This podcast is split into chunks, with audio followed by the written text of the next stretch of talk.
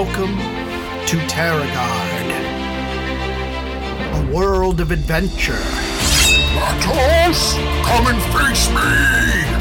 of heroes, Elroy! Jump! of battle,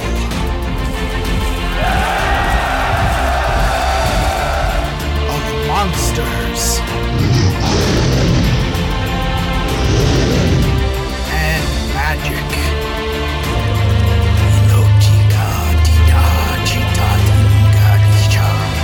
Welcome to Terragard Tales, Season 1 The Lunar Sundering. Written and narrated by D.S. Tierney.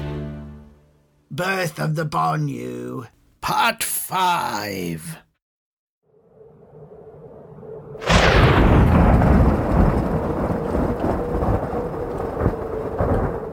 Bolts of lightning tore at the far horizon as the blizzard raged on.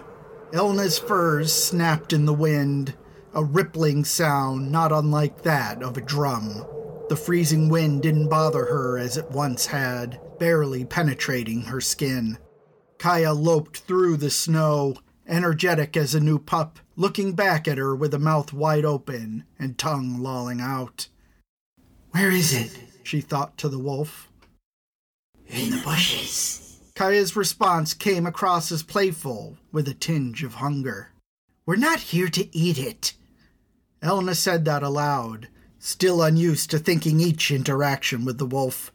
Borta flinched at the sudden sound, and it amused Kaya. Two frightened rabbits. Kaya conjured the words as a broad, smiling mouth. Stop. Elna was close to laughing, which would scare their prey. Still, it felt nice to laugh. Felt nice to be alive. The bushes shook, and snow flew as a rabbit darted from beneath the scraggly limbs. Pure predatory joy flooded through Kaya. This is what she longed for after so many weeks of isolation. Elna pushed a thought of patience and control, receiving a sulky response of, Fine. Together with Borta, they flanked and penned the rabbit within a triangle, slowly closing in around the critter. The rabbit thumped its leg, kicking snow, but quieted as Kaya stood over it, lips peeled back in a snarl, mouth salivating with the hope of meat. Elna tasted that desire, hungered for raw meat dripping with blood, and felt herself descending into the wolf. Stop! She commanded, a harder word she had never spoken. The wolf sat in the snow, turning her head away, flooding Elna with disappointment. Pick it up, girl, she said to Borta. The fish and river girl reached out and collected the rabbit in her arms, where it curled into a ball. Do we do it now? No, Elna said. We'll bring it back to camp. It will take time. But Soiza and his bird are different, she answered. Birds are different. Elna didn't know if that was true. The bond between Soiza and his blackbird confused her, going against what little she knew of the process. Mostly, she wanted the girl to be quiet. Something about Borta got under her skin, irritating her with every utterance. No, not her. Kaya disliked her, and the constant stench of fear she radiated. It would be important to separate those impressions, to remember what was her and what was the wolf. This was still very new. Why? Kaya projected as she padded ahead, scouting their trail back to camp. We are one back. You're right, Elna sent back. The wolf sent her a smile and darted off, but never far out of sight or sense. That was their reality now. The bond they shared let her know where Kaya was, even when she wasn't in sight. But there was more to it than that. The sharing made them strong, made the wolf sentient in a way she had never been before. Kaya reveled in this newfound knowledge.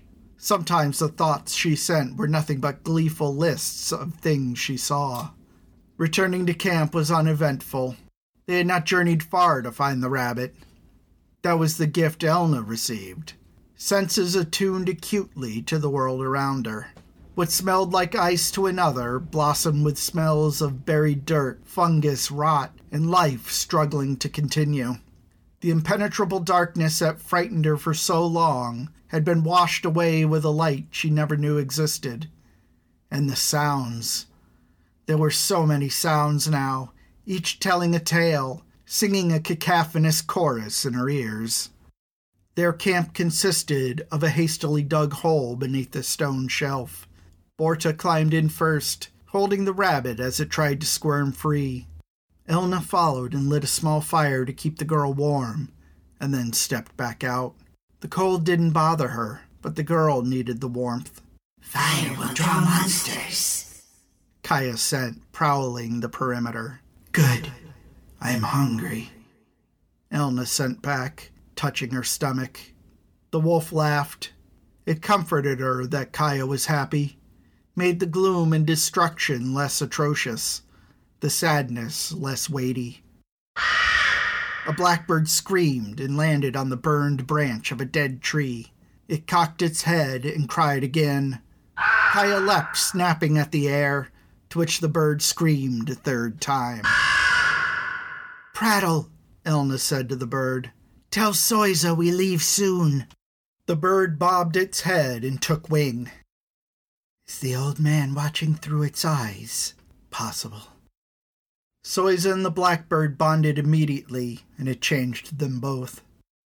Their bond held a tinge of darkness as black as the bird's feathers, but not in a way Elna could put her finger on.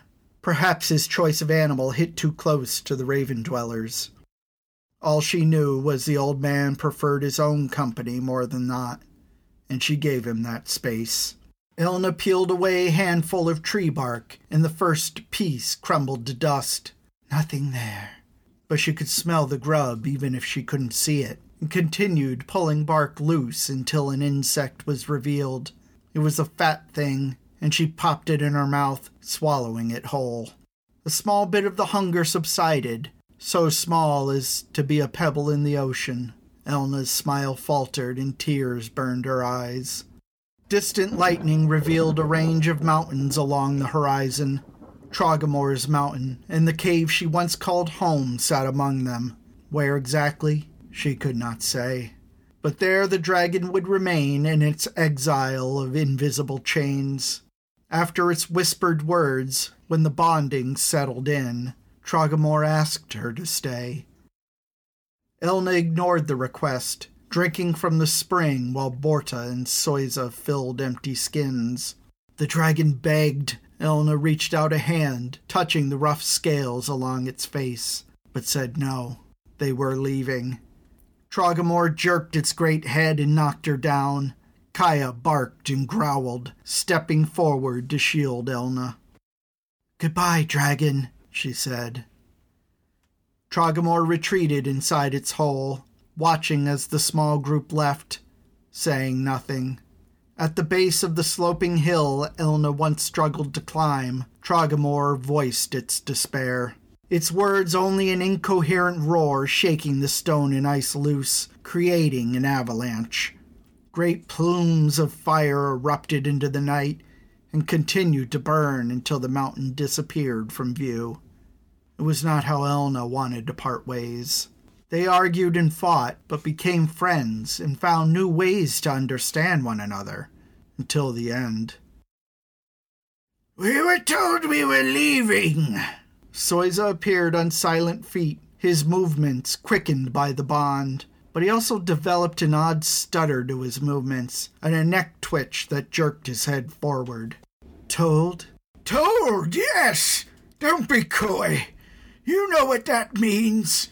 Elna suspected Soiza was swapping places with the bird, or sharing more of their spirit than she and Kaya did. The dragon passed along no rules or warnings before they left. How they used the bonding was completely up to them.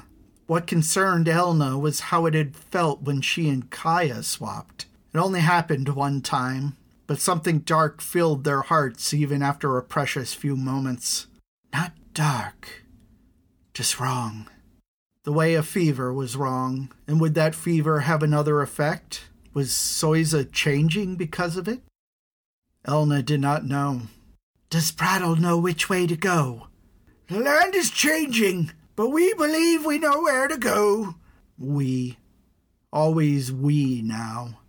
Soiza held out his arm and the blackbird landed on it, then hopped onto his shoulder. The movement of their heads synchronized. They came upon the bird after the dragon fires disappeared. A murder of blackbirds pecked at the carcass of a deer. All took flight at their approach, all but one. Kaya wanted to eat it, but it hopped over to Soiza, who picked it up and held it away from the wolf. Later, he woke Elna and asked her to teach him the bonding. Beside the dying embers of a fire, she knelt beside Soiza and whispered, Kala Nuala Mohigan Banyu. The words the dragon said to her. What the first words meant was not for her to understand, but the last one. Soul taken was most common, but sometimes the elders had used a different word. Banyu. What the words imparted was a magic that stitched together their spirits, interlacing them in a delicate balance. A piece of the magic inside Elna left and settled into Soiza, joining him with the bird. He named it Prattle soon after, and the slow change in personality began. A rabbit is an ill choice for a companion, Soiza remarked. What benefit does it offer our journey? Survival. Kaya thought to her. Of all the creatures, the rabbit is the truest survivor. Borta, her voice loud enough to carry over the winds. The girl sat up, the rabbit cradled in her arms. Bring the rabbit. We're moving. But we just got back. I'm tired and hungry. So is the pack of beasts up in the rocks. We saw no such pack, Soiza answered both he and the bird craning their heads. I smell them. Elna pointed toward the rocky slope. We're downwind, so they haven't noticed us, but they're there. What are they? Something new that neither she nor Kaya could recognize. Without answering, she walked in the direction that Prattle now flew. The young girl hunched over, pulling her cloak tight, not yet free from the punishment of the elements. They navigated around drifts of snow, ash, and fissures venting lava. Packs of wild beasts hunted the wasteland, and they avoided those they could, and fought those they couldn't.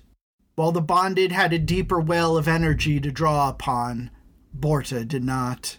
The girl fatigued quickly and slowed their pace, a fact that did not sit well with Soiza. Day ratlings in water, Kaya sent with an image of a partially frozen stream. There's a place to camp up ahead. We'll rest for a time and eat. The wolf found food. Ratlings. The disgust the others felt was kept to themselves, but Elna could smell it on them. Still, no one voiced their disagreement. They all felt the same hunger. In all, there were six dead ratlings frozen beside the stream, huddled together in eternal embrace. Elna chopped the ice around each, yanking them loose, mostly intact. Their camp this night was a small nook between three rocks and sheltered by two snow laden trees. Soiza struck stones together over the campfire while the girl cradled the rabbit, humming a soft tune both haunting and familiar. Yet the name and words remained elusive. Each time she came close, Soiza bashed the rocks together, breaking the melody in her concentration. Sparks flew, but still the kindling did not light. Perhaps your light god can help you, she said, laying out the six ratlings. We would expect such base mockery from someone raised on the myths of the Great Mother and her wayward son. Mischievous son. And yes, they are myths. A pity you haven't come to the same understanding. Soiza paused and stared at Elna, his head twitching furiously. Trifolos is not a myth. Then where is he?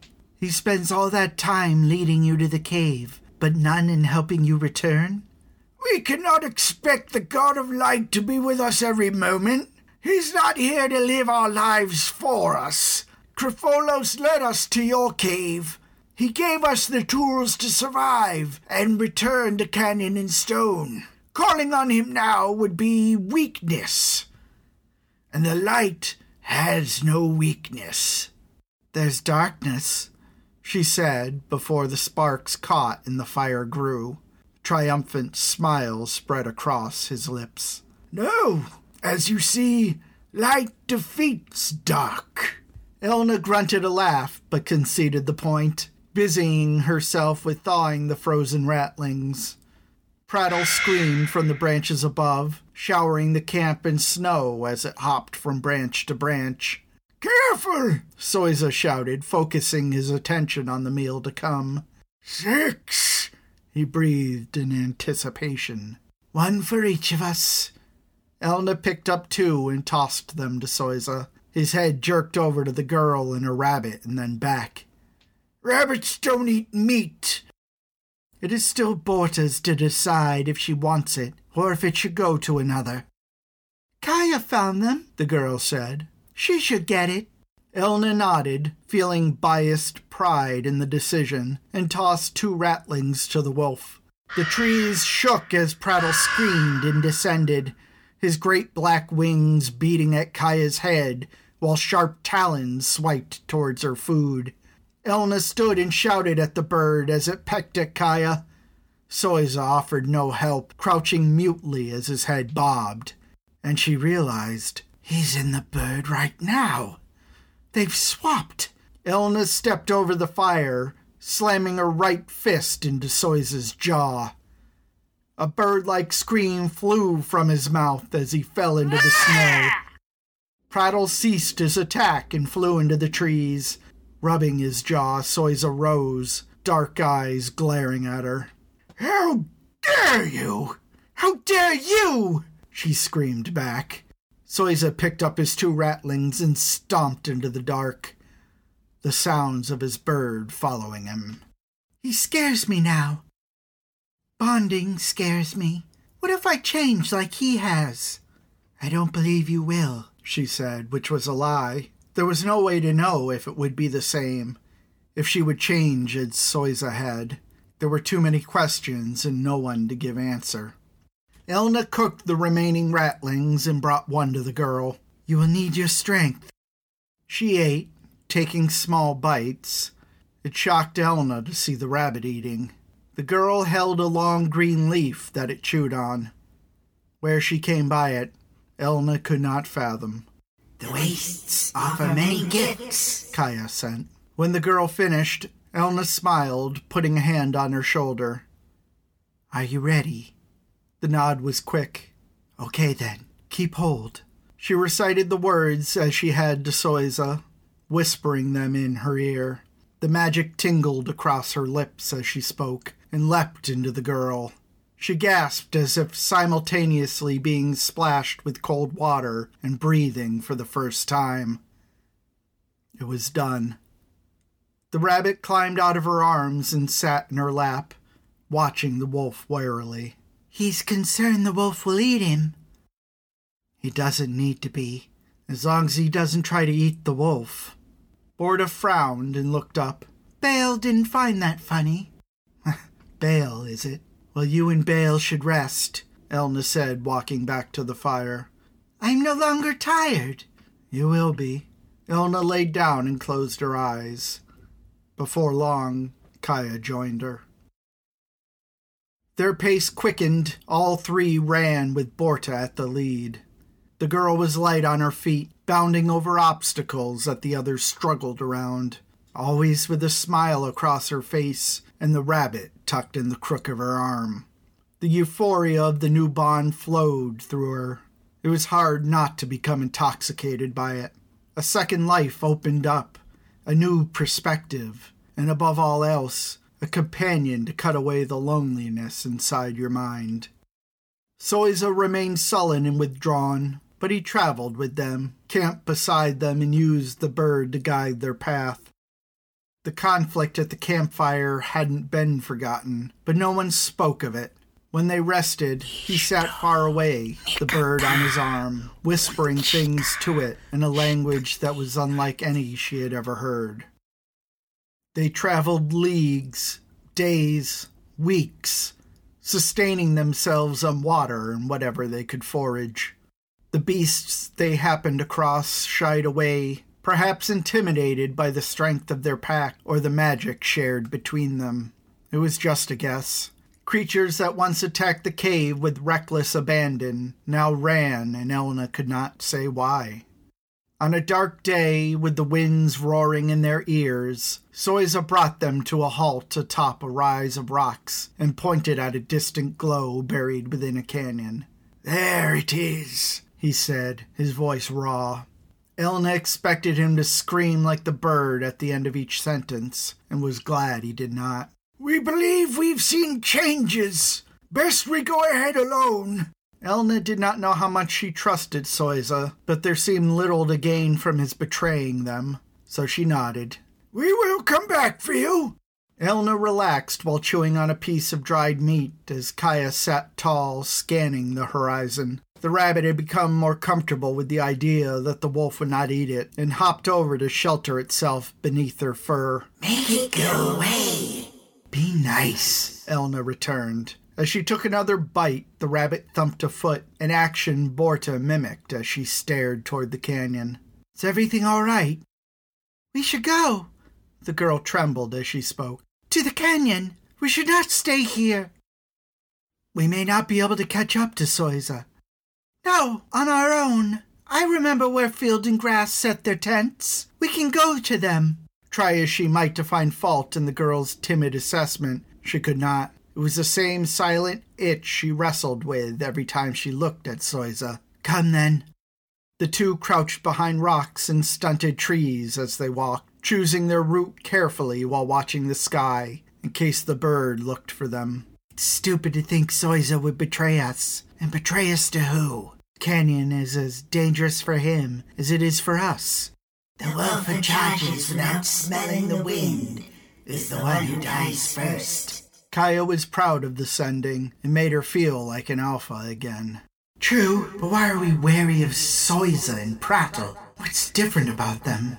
The one called Soiza devours the blackbird's soul each time he takes its body. Dragon? Trogamore? No, Kaya sent. Just our shared memory of the dragon. Speaking truth we cannot see. The truth is buried in the magic. The instructions the dragon never gave were hidden inside of them all along. It gave Elna much to think on as they approached the canyon. They smelled the sentries long before they saw them and easily moved west, climbing over rocks and underbrush to avoid detection. Elna and the girl crawled to the edge of the canyon and looked in.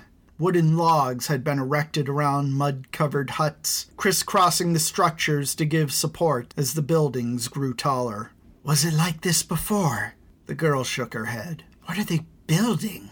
And as she asked, it occurred to Elna this was a city. This feels wrong, Borta said as tears streamed down her face. Elna gave her a pat on the back, but nothing more. Where are my tribes in this? The girl pointed a finger to a grouping of tents below. Too far to climb, even for a two-leg. Kaya sent. As she looked for a better way down, a fight broke out in the center of the canyon. Archipelagan men dressed in shining pelts beat on others, while more ran for their huts. The men dragged away those who were beaten, pointing towards a structure in the distance. Elna's vision was keen, but an unnatural darkness hid most of the canyon from view. Stay here. The girl made no effort to argue. You too, she sent to the wolf. Kaya was less pleased about parting, but understood that a wolf in the canyon would be viewed as a predator, or worse, food. Without any other way down, Elna retraced their route, returning toward the sentries. Four men, sloppy in their duties, were easy enough to slip past. Inside the canyon, Elna walked as if she belonged, but the wrapped furs and matted hair set her apart, garnering second glances and cupped whispers. When she reached the tents, she looked up, hoping to glimpse Kaya, but the thick haze of darkness shrouded the cliffs, obscuring her view. Who are you? A field and grass man, wrapped in tribal colors and hanging skirts, stepped into her path.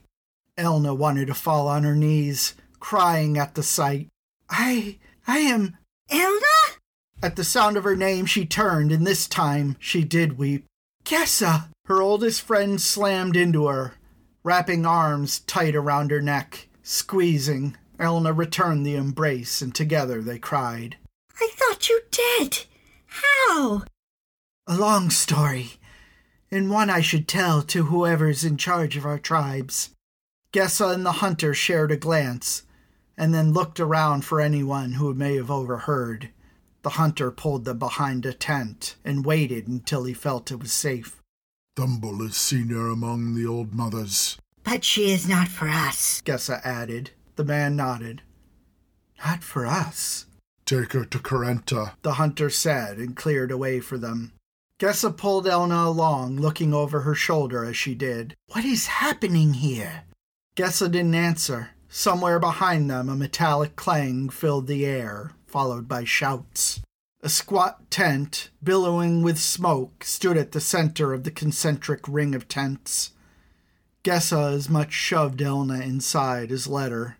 What is the meaning of this? Old mother, Gessa stammered. this is Elna from my tribe. She survived alone in the wastes all this time.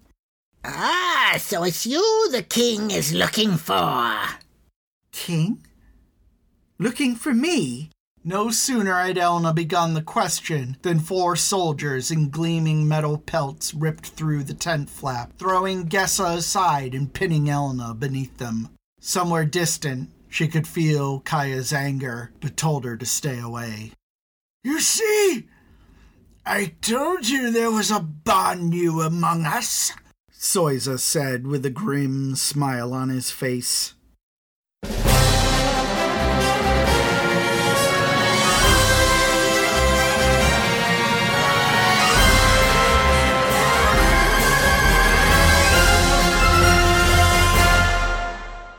Thank you for listening.